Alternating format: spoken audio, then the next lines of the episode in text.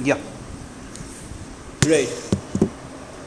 Uh, yeah. You, why don't you just speak out straight instead of putting it up on chat? Yes, sir, start. Yeah. Okay. Fine. Uh, now, uh, what's interesting is we've talked about the kind of movement that we've had in uh, the uh, in the secular part of what you call uh, England, right? And what is interesting and what is important, right, is that there's a huge other world which we're talking about, which of course is important because uh, we are talking about the idea of uh, something that doesn't change, right? So we're having a lot of social changes taking place, right? And we can't really say that that doesn't change. The Trevelyan is saying that this is one of the things that doesn't change, right? So that's something that you might like to think about, yeah?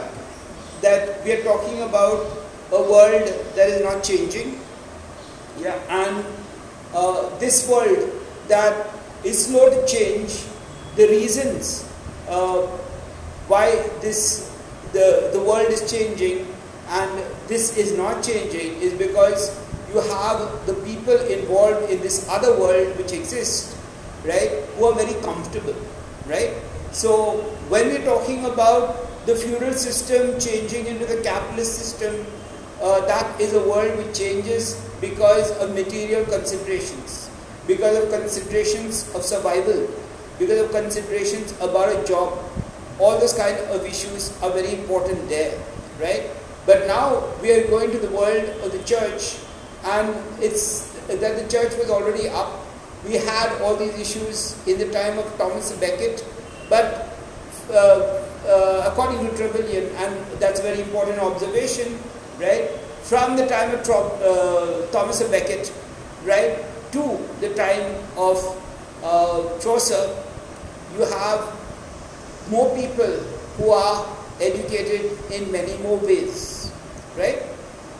So the idea of this church not being held up to scrutiny is something that doesn't happen, right?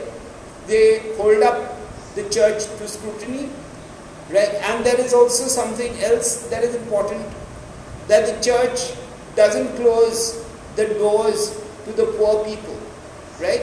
So poor people can also join any of the religious institutions and rise up in the idea of being a member of the church, etc. Right? Yeah. So uh, that's something that is important, right? You have already uh, Oxford being a very strong kind of an institution, right? Uh, of course, we know the story which Trevelyan doesn't mention, but you can go check it up, right? When Sorbonne University refuses to let uh, the English come in, right? Oxford College becomes Oxford University, right? So that's the rough of it, right? But slowly you have a lot of people from different walks of life, especially kings and queens, donating towards the foundation of colleges in Oxford, right? Uh, if you go to Oxford, I haven't been to Cambridge, but if you go to Oxford, uh, you have a number of colleges all around the place, right? And they're chock-a-block, right? You might just see them, and uh, you, it's very, uh, it's not very easy to distinguish them from outside. So uh, that's something that happens, but also there's something that is in the church. The church provides a kind of education to all the people who are clergymen, right? And by and large, there is what you call uh, a kind of an education which is more of a clerical kind of education, and it's more of a kind of education to look after accounts, to look after the running of administration, right? So that's the kind of uh, uh, uh, training that the church gives to the, the clergy at one level. At the other level, they learn languages, right? And they have something called the friary. They have something called, so you have a lot of orders which at this point of time perhaps they have, aren't so important, though Trevelyan is saying that they are, right? But the organization of them actually takes place in the 16th and the 17th century, much after this age, right? Uh, that's what I know from another reading that I've had into the history of the church, right? But what is interesting, you have the monks, you have the friars, you have the secular clergy, right? The secular clergy are people who are allowed uh, to have property, right? Otherwise, the friars and the monks normally don't have any property, right? The property is owned by the, uh, the organization they belong to, right? So you have the Franciscans, you have the Dominicans, you have the Augustinians, you have all sorts of uh, different kinds of orders, which are religious orders, right? And of course, Trevelyan's complaint is that they're forced to be celibate. Yeah, the word celibate means that they're not supposed to have sex, right? Or they're not supposed to marry and have sex and all that kind of thing. And there is, of course, been a lot of issues about that because uh, it's not that people join the religious order only for uh, religion or anything of the sort, but there are a lot of people who join because of also financial problems, right? So that's something else that we need to think about, right? Which is something that keeps happening all the time. And like everywhere else, the, the, the church becomes very rich over a period of time because people donate a lot of money to the church, right? And uh, you also have, at some, at least at this point of time, uh, some of the the, uh, the clergy having their own armies, right? Yeah, we talked about the little armies that the the merchant class has, and they loan out their armies to the king. I hope you remember that. We did that in the last lecture, the, la- the lecture before that. But over here, you also have the idea of people and the priest having armies, some of them, not all of them, right? Yeah, and uh, so these are some of the things that happen in the church. Uh, also, what is important is the friars and the, the monks uh, take their duty very seriously, right? And actually go about spreading the religion. Uh, it was already Christian, but they take their duty seriously and they get religion to the people, right? So that's something uh, that Trevelyan says is very important, right? Because they give them a lot of stories about saints, about the Bible, right? And about a lot of stuff, which is something that becomes important later when you have the idea of the Puritan coming up, right? Because this is a lot of rhetoric, yeah? And there are two parts of the church according to Trevelyan, right? One is the idea of the rhetoric, the idea of the sermons, the idea of uh, uh, the indoctrination by all that religious uh, kind of uh, rhetoric, yeah? And the other is something that is uh, what is called the rituals, right? I don't think Trevelyan uses that word, uh, but the, the rituals, that is the religious rituals, right? which was highly elaborate, right? And uh, I don't know why Trevelyan doesn't talk about that too much, right? But that's something that creates a problem for the man who we know about as uh, Wycliffe, right? And Wycliffe raises a very important kind of a theological uh, opposition to what is going on in the church or what is called the mass and it's got something to do with belief, right? Because uh, the church or the Roman Catholic Church at that point of time, there was no other church in England, right? Uh, they actually believed that the bread and the wine become the real body and blood of Christ, right? And this is an important concept which we have to remember because it comes back again uh, in English literature and is called, the word for it is transubstantiation, right? So transubstantiation, one subject becomes, uh, uh, one substance becomes another substance, right? So that is, uh, and there is uh, of course a lot of church material and a lot of arguments for it and as people like Wycliffe have it uh, against it and then that's why Wycliffe is tried as a heretic, right? Or is thought to be a heretic. Yeah, so I think there are some words that are important. One is the idea of a heresy, which is going against the belief of the church, right? So that's something that you will come up with when you uh, read uh, Milton, when you read St. Joan, right? When you read any of these texts which are taking on the church, right? So what is a heretic? A heretic is a person who goes against any article of the faith, right? And of course, in St. Joan, uh, shows you that uh, St. Joan is actually an uneducated woman, right? And how is she a heretic at all? And the whole case falls flat because uh, some or the other, it's a prejudiced kind of a decision, and it's actually the male chauvinist world which is getting at St. Joan, right? Yeah, and of course, St. Joan is problematic because uh, what happens over there is it's too far away in time to actually know how things operate. Yeah, so please uh, read Shaw's St. Joan, right? Because that's actually a play about the medieval world, right? Reconstructed, of course, by Shaw with modern uh, politics, with modern psychology, with his own idea of Fabianism, right? Uh, and that's the society he belonged to, right? So that's a reconstruction and a question of looking at the trial of St. Joan and the question of how the Catholic Church had burnt her as a witch, right? So all that is uh, an issue which has to be thought about very seriously, right? But then that's something that happened in Europe, right? And uh, Trevelyan doesn't pay too much attention to that, right?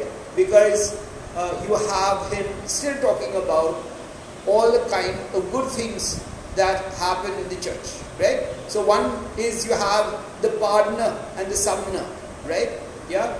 So the pardoner sells what the church is doing, and that is selling a ticket to heaven or selling a pardon for all the sins that you've committed, right? And this is for money, right? So priests are known to make money, okay, on something that is not tangible, right?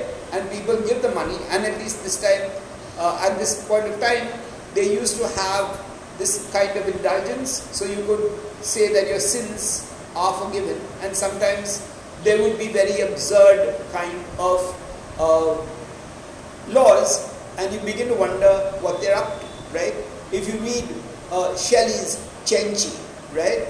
Yeah, so it's talking about this count called Cenci, right? And he is uh, the, the, the fine for homosexuality. It's not that it's looked at as modern homosexuality in today's terms, right? It's not about personhood, right? But it's looked at as a kind of a deviant sexual act, right?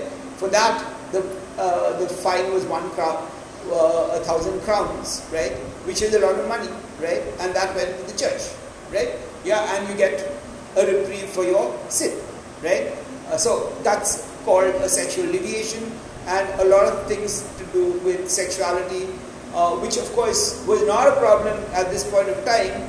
It's only in the Victorian age, uh, of course, with the church it is a problem, but uh, in English society it becomes a huge problem when it comes to the Victorian age because there are a lot of suppression of sexuality, right? So that's a different age and a different time, right? But at this point of time, uh, at one level you have the priory, right? And a lot of women, uh, this is not Trevelyan, you, this is what you get in Chaucer, right?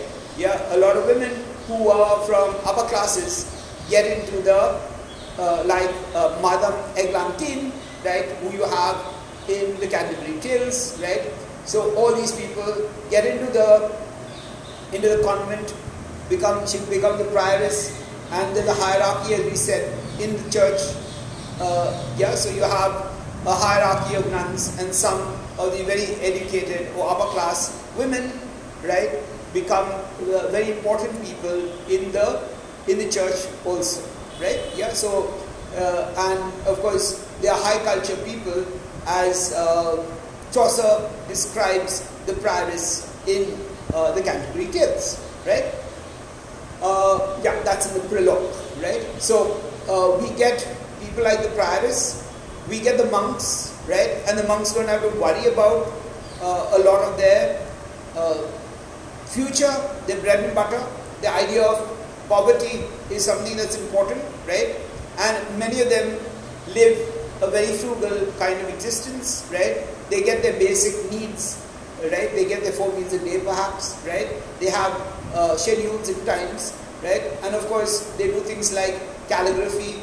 They also go and look after the sick. They run the schools. All those kinds of things are done, and uh, that's the good side of it all, right? And the flip side of it is that uh, you have people who make a lot of money, and they a lot of these uh, the, the not the monks but the friars, right, are also educated people and they work and they get money from, uh, they keep accounts for big uh, lords, right, and for uh, people who have uh, sources of income, right. Uh, they also have this idea of going about, the idea of religious dress is perhaps not as important as all that because when you look at Chaucer himself, as Trevelyan mentions, and from all the other kinds of uh, pictures of him or paintings of him or whatever that is, right? You have Chaucer wearing a robe like everybody else. Okay, so that's the kind of dress that people wore, right? Uh, which is not very different from what you call a priest dress, right? And then slowly what happens is all that changes because riding and uh, going about riding etc is something that uh, is not conducive to that kind of dress right so uh, at one level the priest also were huntsmen we talked about the hunt we talked about what happens with hunting right we talked about uh, the sources of food that people have besides uh, the beef and the lamb and the chicken, right? Yeah, you, they also had partridges. They also had uh, other kind, uh, uh, wild boar, right? Yeah, so they had all these other kind and hare, right, as part of their food, right? So, uh, of course, uh, that's something else that happens. But when we talk about the clergy and when we talk about the church, right, there is at one level education which comes around through it right? The people who join the church, uh, not particularly because of religious reasons, uh, there is a question of going up the ladder, right, for secular purposes, right, or not being able to have enough money to live, right, and that's why they a lot of people uh, join the church, right. So that's uh, something that Trevelyan is talking about, and of course, in the course of time, they become uh, very efficient in doing a lot of things right? So he's talking about the English church, right? He's also talking about the idea of the ritual, right? And the rituals were important, at least in Chaucer's day, right?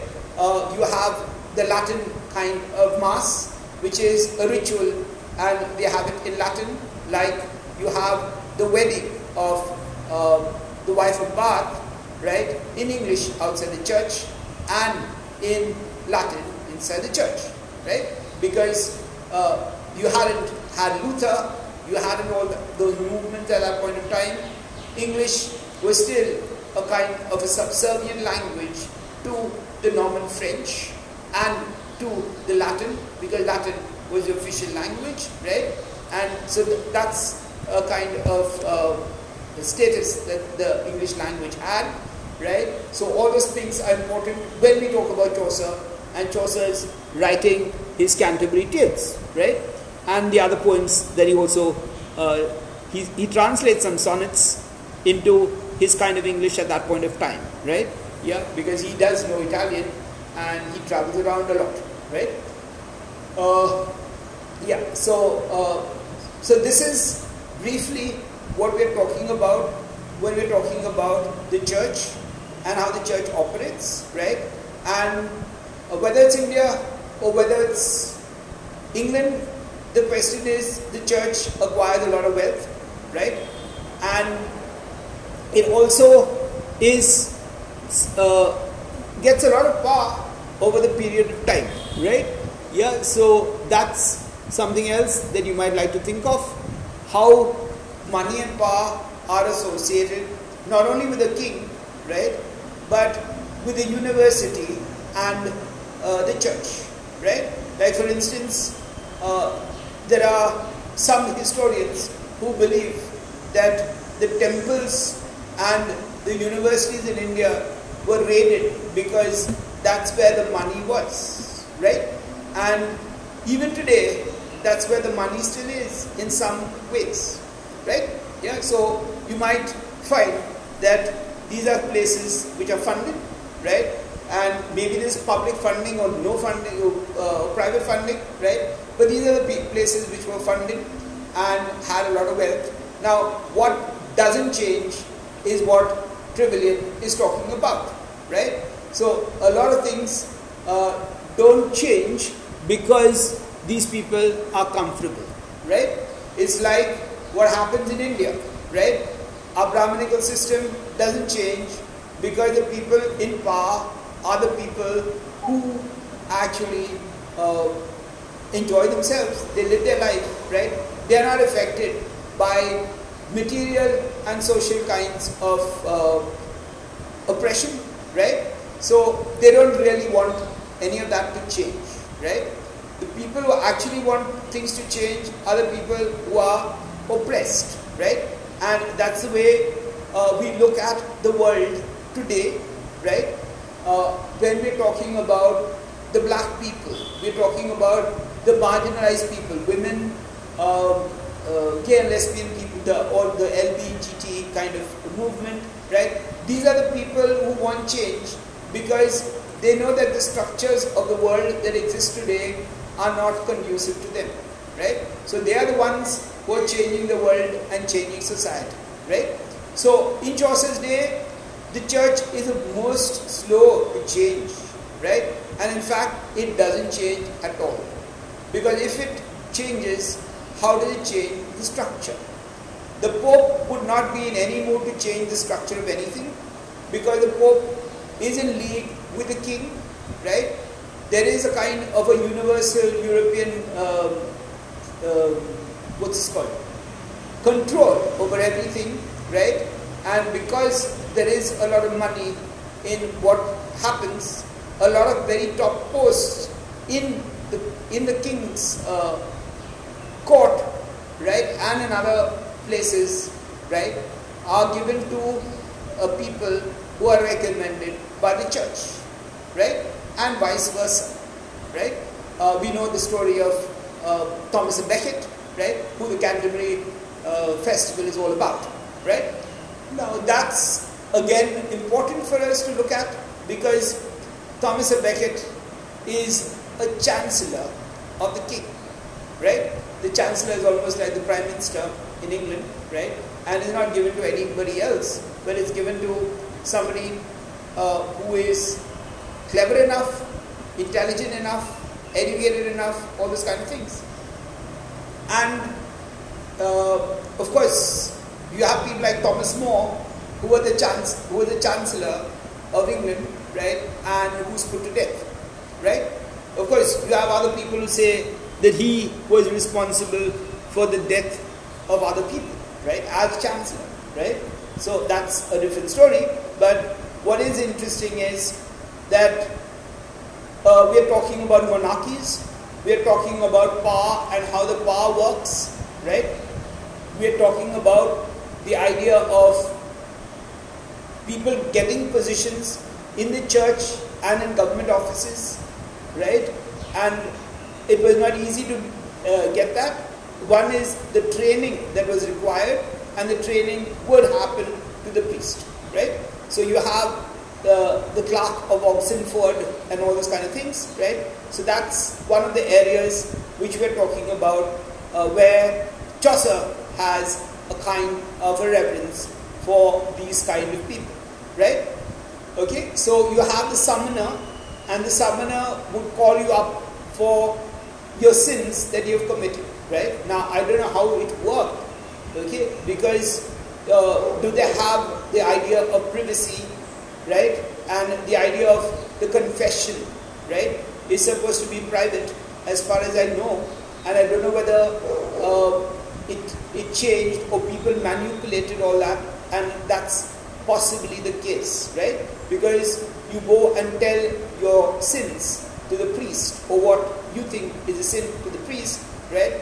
And of course, the records say that some of the priests did not hold that uh, sacredly enough, right?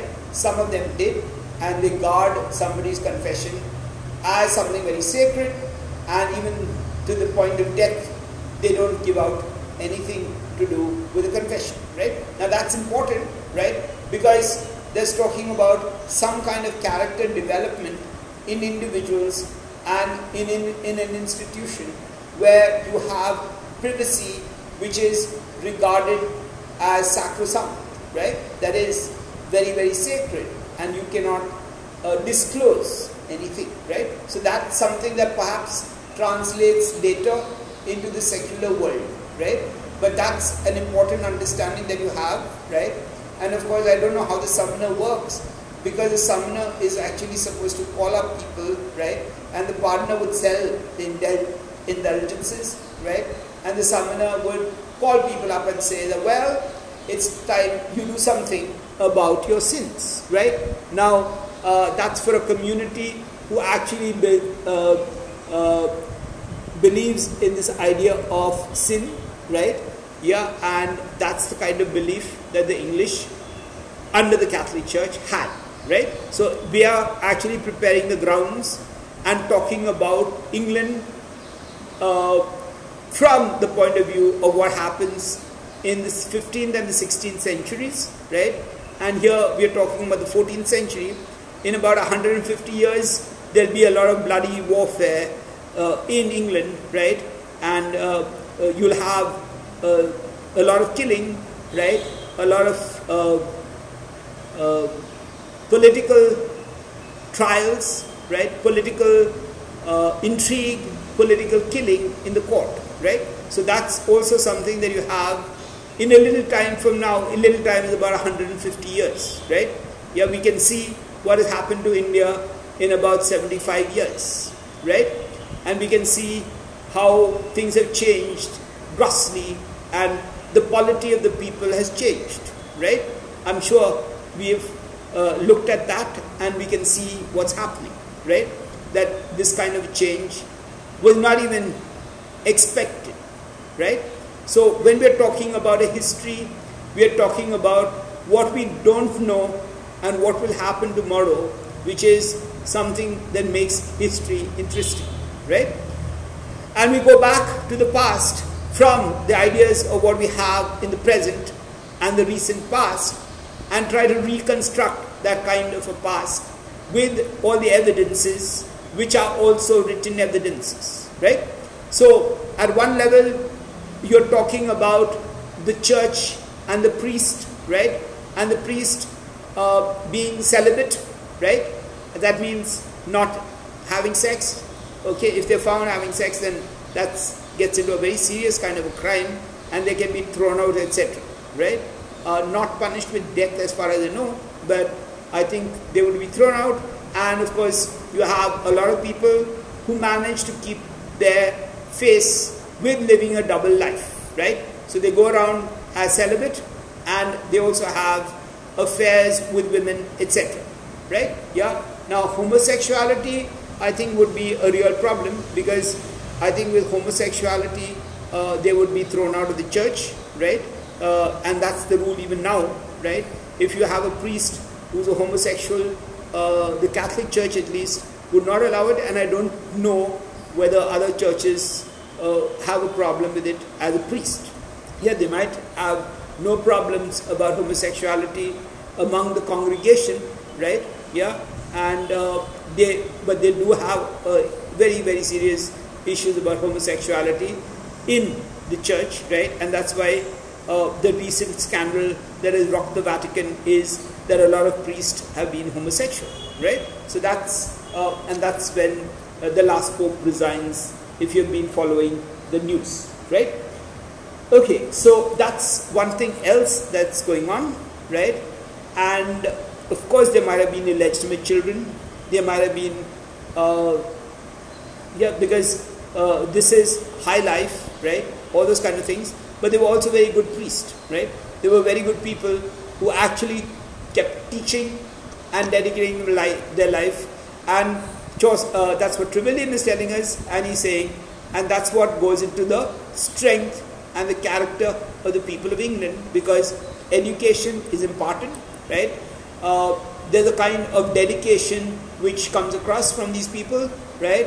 Uh, and they go around teaching uh, the, the religion to the people who are there in the villages, in the towns, in the small towns, in all the remotest areas that you can find, right? So that's in praise of them, right? But uh, I've given you the different sides, right? And of course, at the higher levels, uh, of course, there is a lot of corruption uh, because of appointments, because of money, right?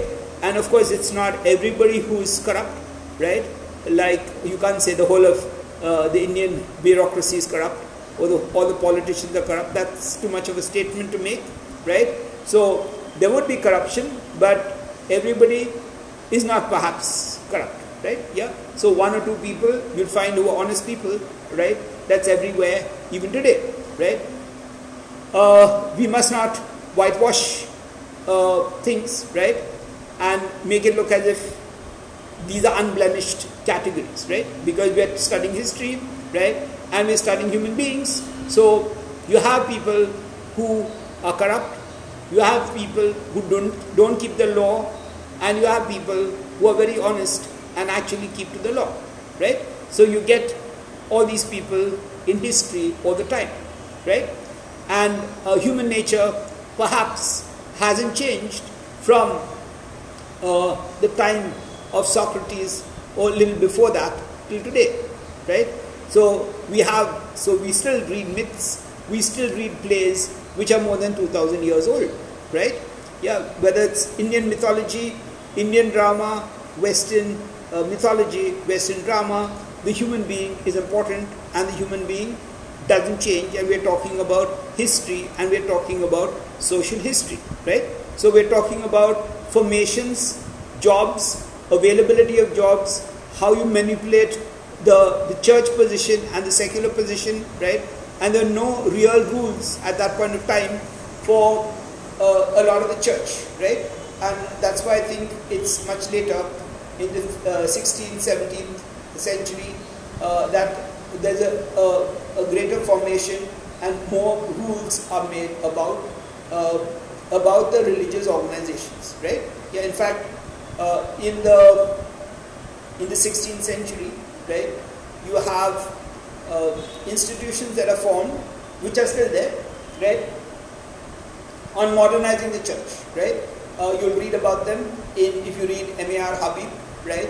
Uh, the critical uh, history of literary uh, criticism, right? He's talking about a man called Ignatius Loyola, right? Who actually reformulates things, right? Anyhow, we'll go back to Chaucer's age, right? And in Chaucer's age, one of the things that Trevelyan is talking about is the building of the cathedrals in and the churches in England. Yeah? And that's something which he attributes to the priest or the clergy. This is something that's important because the structures are still standing. Yeah? The Canterbury Cathedral is standing from before Chaucer's day, from Thomas of Becket's day, right, till the present, right? And I went to see it, and it's it's also very superb to see it, right? Though Henry VIII uh, robbed it, right? and later after him, all the, the gold articles of the church have been returned and if you go to the basement, you can see them over there, right? The important thing that uh, you have over here is that a lot of the priests, according to Trevelyan, right, a lot of the priests actually have uh, reports about a chapel being dingy, right? Not enough light, right? So one of the things that they do at this point of time is they actually build churches and the churches have a lot of light, right? And they have something else which is the stained glass windows which come in and they're still there, right? And what's what's fantastic about the Canterbury Cathedral, besides its age, is that the stained glass hasn't been destroyed, right? Because Henry VIII uh, came and looted the church because they had a lot of gold and he was a king, right? Yeah. But he didn't destroy the church. He didn't destroy the glass, right? So the glass is still there. You can go and see it, right? Yeah. And that's not only there, but it's in a lot of the churches all over the place, right? In spite of the Germans have a problem, right? Because the Americans bombed off a lot of their churches, right? And that's what uh, our teacher who was in Germany du- during the war, uh, the Second World War, uh, kept telling us, right? Yeah. But uh, the idea of the church, the construction of the church, the idea of geometry, the idea of engineering, all these kind, and the idea of architecture, and the idea that when you talk about the religious experience, we are also talking about how light how architecture, how all these elements go into the idea of the religious experience, right? Of course, you will read Philip Larkin's uh, Church Going, right, which is a critique in the 20th century when Christianity has probably uh, is on, on the on the way out, right? Perhaps, right? And that's where uh, Philip Larkin, who's a movement poet, raises a lot of doubts about the pre-Christian times and the idea of the church and is church going any more important, right? So these are issues that you might like to look at because by and large uh, the church and church history and the idea of the priest is something that is uh, for a, it's after actually it's after not even with Chaucer but it actually comes up after the 18th century, uh, uh, of course, the 16th, 17th century, there, there's a lot of religious turmoil. When you take uh, people like Mary Queen of Scots or uh, Elizabeth, right? All those, there's the whole idea of the battle of the uh, church and the state, right? But English literature uh, is full of what you call references to the Bible because people later can read the Bible, right? Yeah. So one of the best books in the English language is supposed to be the Bible because uh, at the time of James the First, and that's the King James version of the Bible, uh, it's important to read the Bible and uh, get a, cl- a touch of the English language, right? You can check other Bibles in English, right? Modern English languages, American Bibles, okay, and you can see that the language of the KJV is, of course, uh, Elizabethan and uh, Jacobean English, right? So you might like to look at that because uh, I remember when I was a student, uh, a friend of mine bought a modern uh, version of the Bible because he was doing uh, his work on Jane Eyre and he has to he had to go and look at the language and uh, different sources because they're reference to the reference to that, right? You know the the Bronte sisters. Their father was a parson of uh, yes, so it's called the Bronte parsonage, right? And they used to stay on the church premises. I'm sure you know that story, right? So that's something else that is important. So that we went he went and bought a Bible which was uh, a good news Bible, which was uh, modern English or yeah, almost American version, right? And then I got a KJV, right? And he looked at both of them and he says, well, one is great. That's KJV because when it reads, it reads like poetry, right? The other is probably more scientific because they've taken into account archaeology, they've taken into account a lot of scholarly things, right? But the KJV has a unique place, right?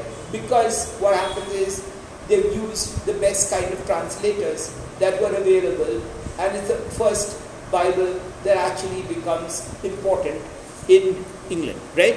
Of course, we have to study Wycliffe's Bible, and the idea of translating the Bible is an English idea, right? And it's Wycliffe's idea the Wycliffe and the Lollards, right? So we know about that story and we're going to get into, I think we've got some portions of it to be looked into, right?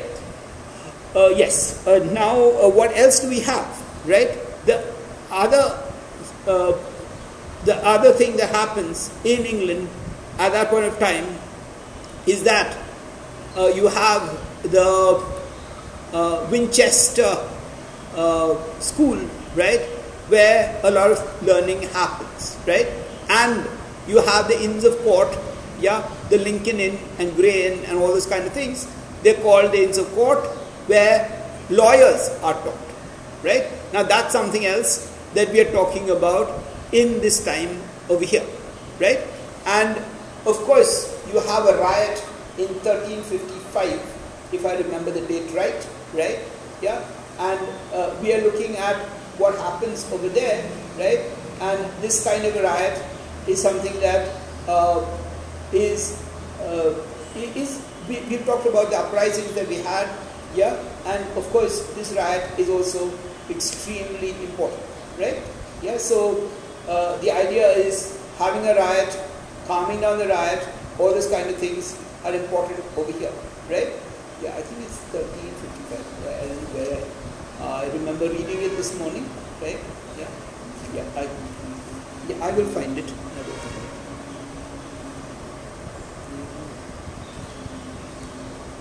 Yeah. So by and large, I have finished the second chapter, right? Uh, yeah, and uh, we're talking about the idea of uh, the Italians coming in, right? Uh, and we're also talking about the plague, etc., right, which keep coming in, and you get a lot of Italians and a lot of Europeans appointed in church positions, right, and uh, that's because of the Pope and because of the Pope's relation with the King, right. Whoever was the King kept a good relation with the Pope because the the Pope is supposed to be God's emissary on earth, right? So he's the person who's going to talk to God, and that's the the kind of idea that is there today. But of course, the Pope doesn't have the kind of power that he had in Chaucer's day, right? So, what is important to look at over here is that we are talking about the church, uh, which is, of course, Trevelyan doesn't give you the idea of the corruption that there is, though the corruption is in this idea of the indulgences which the pardoner and the summoner operated, right? And Chaucer's treatment of them in the Canterbury Tales is not at all something that we can talk about. Okay? It's as if they're exploiters, right? And they're using sin to exploit you, right? Yeah? It's almost as if somebody has uh, excess in today's terms, right? Somebody has excess to what you're doing and chatting around on your phone, on your phone, okay, or your laptop, right?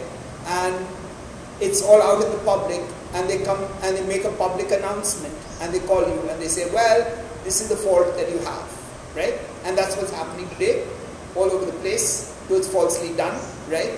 Yeah, whether you take the uh, the urban Naxal case of all this Bhima Koregaon case or the urban Naxal case, whatever you want to call it, right? Yeah, that's actually a false kind of case because they don't have proof, they don't have evidence, all those kind of things. But if that kind of thing was true, the summoner would come and say, well, you've committed this sin, right? And uh, you have to pay so much of money, right? Yeah, and the pardoner would give you the indulgences and all those kind of things did happen, right? The Trevelyan is talking about the cathedrals being built up, the school system being built up, the universities being built up, right? And all this becomes uh, something that is very much a part of the character of what you call Englishness, right? Yeah, so that's one of the things that slowly gets built up, and uh, this takes a long time, right? It doesn't happen overnight, yeah, and uh, they use a lot of very good uh, material to build their churches, right? Uh, and that's because of private funding, right? And uh, the wealth of the church that's already there, right? Uh, of course, today, uh, when you look at churches, uh, the idea of uh, social justice becomes important, right? because can you build a church when people are starving, right? So those are the issues which we're talking about today, right? After after Marx, after all the political movements that we've had in, in the world, right? Yeah, so no religious place is okay anymore because the question is how much money are you going to waste on a religious uh, building, right? When people don't have place to stay, people don't have food to eat, right? Yeah. So that is something else. But we're talking about a long time ago, right? It's almost a thousand years ago, yeah, more than a thousand years ago, right? Yeah, which these things are built up on, right? And uh, so, uh, and that's a totally different age. Yeah, we it's very difficult to imagine it because we're talking about a time when you didn't even have uh, these kind of big carriages, which or stage coaches, which the English had, right? Yeah, you have people going on horseback. You have some people, many people perhaps going on donkey back, right? Uh, you also have uh, the, the highway robbers. That's why you have to have uh, a lot of people coming together to go to Canterbury from London, right? Yeah. So all those things are the other side, and that continues right up till the 18th century, right? You, uh, it's only with Robert Peel, right, uh, and the idea of police reforms that that thing, that story changes, right? Last time I think we talked about Edward the uh, First, right, getting rid of all the pirates in the in the English Channel, right, and that's how they can navigate, and that's how they can keep the prices going, right? But now we're talking about something else. We're talking about education. We're talking about skills that people learn, right? And these skills are used for a lot of business purposes, not really religious purposes, right? But uh, the idea of the clerical, the clerical idea becomes an important idea, right? And to be a good clerk is a very important thing, right? Yeah, of course, in India we uh, are not very happy about the idea of the clerk, right? And we think that the clerk is not really a good kind of profession to have, right? and that's because of the English colonial mentality, right? But what is important is when you talk about the clerks, right? The clerks were very particular people in England, right? And they had to keep accounts or document a lot of things, which they've done quite nicely, right? Uh, you have deaths of people, which are the records of that, which go back to the time of Queen Elizabeth right? So the inquest, right? All these things, uh, Shakespeare mentions some of them in his plays, right? And you find references to a lot of things that happened at that point of time, right? But the idea of being a clerk means you kept a lot of data, you kept a lot of records, right? And that's, uh, it's not like what we're saying today, we don't have records about the migrant workers when it's not even six months that we've seen migrant workers suffering very badly and uh, a huge kind of protest to take place in uh, parts of Bombay, right? Yeah, uh, and people going, walking miles and miles and dying on the road. Uh, that's happened all over, right? And the government said that it doesn't have records, which is absolutely shameless, right? Uh, but what is interesting is when you're talking about the clerks, the clerks actually kept records, right? And they didn't keep records for one person or the other, right? And that's why the bureaucracy is still trusted, whether it's in India or anywhere else, right? Because the record that you have, that's why the RTI works, because you can ask, demand the, uh, the records, right? Yeah, and the entry and the time of entry, all those kind of things are normally written down, and this is what the English perhaps get from the Romans, right? To keep or document things, right? And that becomes an important practice. The legal practice is again with the Inns of Court being set up at about this time, right? Where people go and get a training in law, how to argue, right? The training in rhetoric, the grammar schools, all those things are important. And how do you argue in a court? How do you learn the law? How do you learn Latin? Because you lose, use Latin and Latin expression even today, right? Uh, if you are going to be a lawyer, right? So all those things become important and Trevelyan is talking about all these kinds of things, right? Now, yeah, so what happens to our social history, right? So this is a very important part of the social history, right? Uh, because it's talking about an organization which is very secure, right? Which doesn't really care about what's happening outside, right? And of course, there's an important thing which is which I must mention, right? So you actually have a division in two kinds of worlds, right? The world of the religious or the world of the clergy and the world of the people, right? And uh, by and large, they separate because the clergy is not supposed to mix with people. At this point of time, yes, they do, right? Yeah, but slowly, uh, in a in a course of time, uh, because of the celibacy, because of what you call the cloister, that is, people are not allowed to uh, come into the monastery, right, uh, or the convent, right, and that's where uh, there is a, a kind of a bar where people cannot come in, and there is a certain time limit that you can visit certain people and some places open. Of course, now everything has changed and everything has got open, but at that point of time, uh, the idea of the cloister and the idea of the privacy of the cloister and the monastic order, right, is something that is important, right? Because when you do your ELT, and some of you might, you might read a man called uh, Tom McArthur, right? And he's talking about approaches to language and he's talking about something called the marketplace approach and the monastic approach, right? So when we're talking about the monastery, yes, there's a lot of learning of language. There's a lot of calligraphy going on. There's a lot of translation of text going on, right? There's a lot of studying of textual study going on, right? And this is something that Trevelyan doesn't talk too much about, but that's exactly where Chaucer gets in the clerk of Oxenford, right, who's a scholar, right? And of course, the clerk of Oxenford is a poor scholar, right? And of course, something that has not changed from Chaucer till today is a real scholar is very poor, right? And we must examine ourselves and ask, do we have real scholars anymore in the universe, right? Because a scholar is not after money, right? And doesn't acquire wealth. The wealth is in text, the wealth is in learning, right?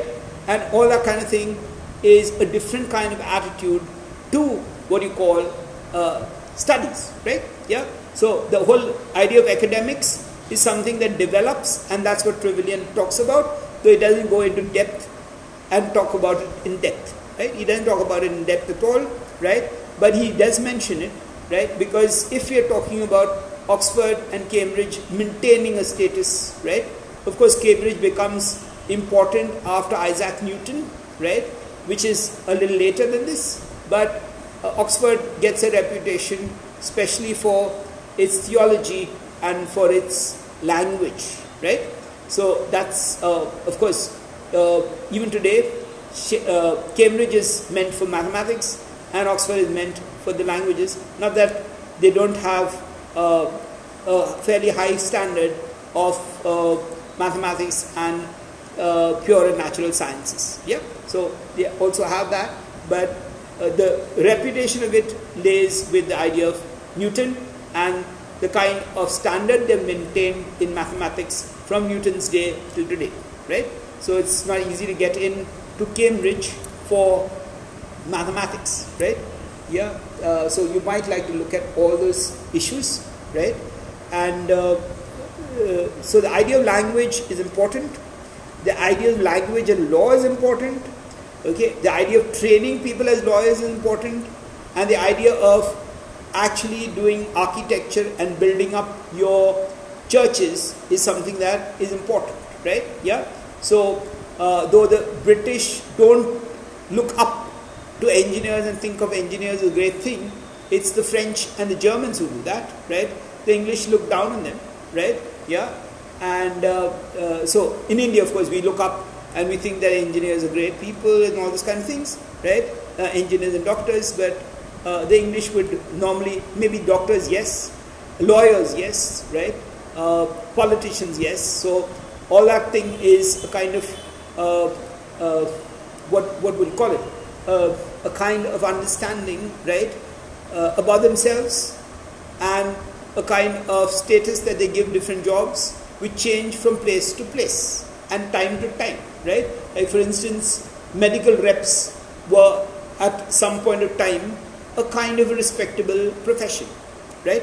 Being a train driver in India or in Britain or anywhere was a kind of a respectable profession, right? Yeah. So now uh, all those things, uh, and even being a pilot, uh, I don't know what the status is today, right? But maybe 30 years ago when planes were new, right? 40 years ago, 50 years ago, right? Yeah, when planes were still new, being a pilot was a great thing, right? So you might like to think about how values change, how professions get better positions and worse positions, right? How the status of the church gets this kind of political clout, right? And the king and the, the, the pope have a say in which position you are appointed to because you would get or net a lot of collection and profit, etc. Right? So that's something else that you might think of, right? So that's uh, as far as the background of Chaucer is concerned. And with that, we've finished the second chapter. So I think we have to go on to the age of Caxton, right? And that's what we'll do maybe tomorrow, right? And uh, maybe we'll take about two or three lectures on that, right? And then we'll go on into the next phase, right? Do you have anything to say? Or do you need any questions? I hope that has not been too much for you because uh, if you want tomorrow, we can have the lecture later, right? You can have it at, you wanted it at 5 or 6 o'clock, right? So I don't mind. Even now, it's okay. I can have it at 6.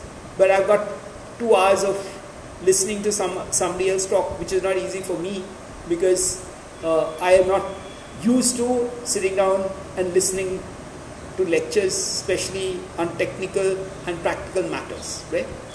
So uh, yeah. So with that, can we wind up? Yes, Yeah, and I'm, I'm saving. sir. yeah, I this is going to be saved, right?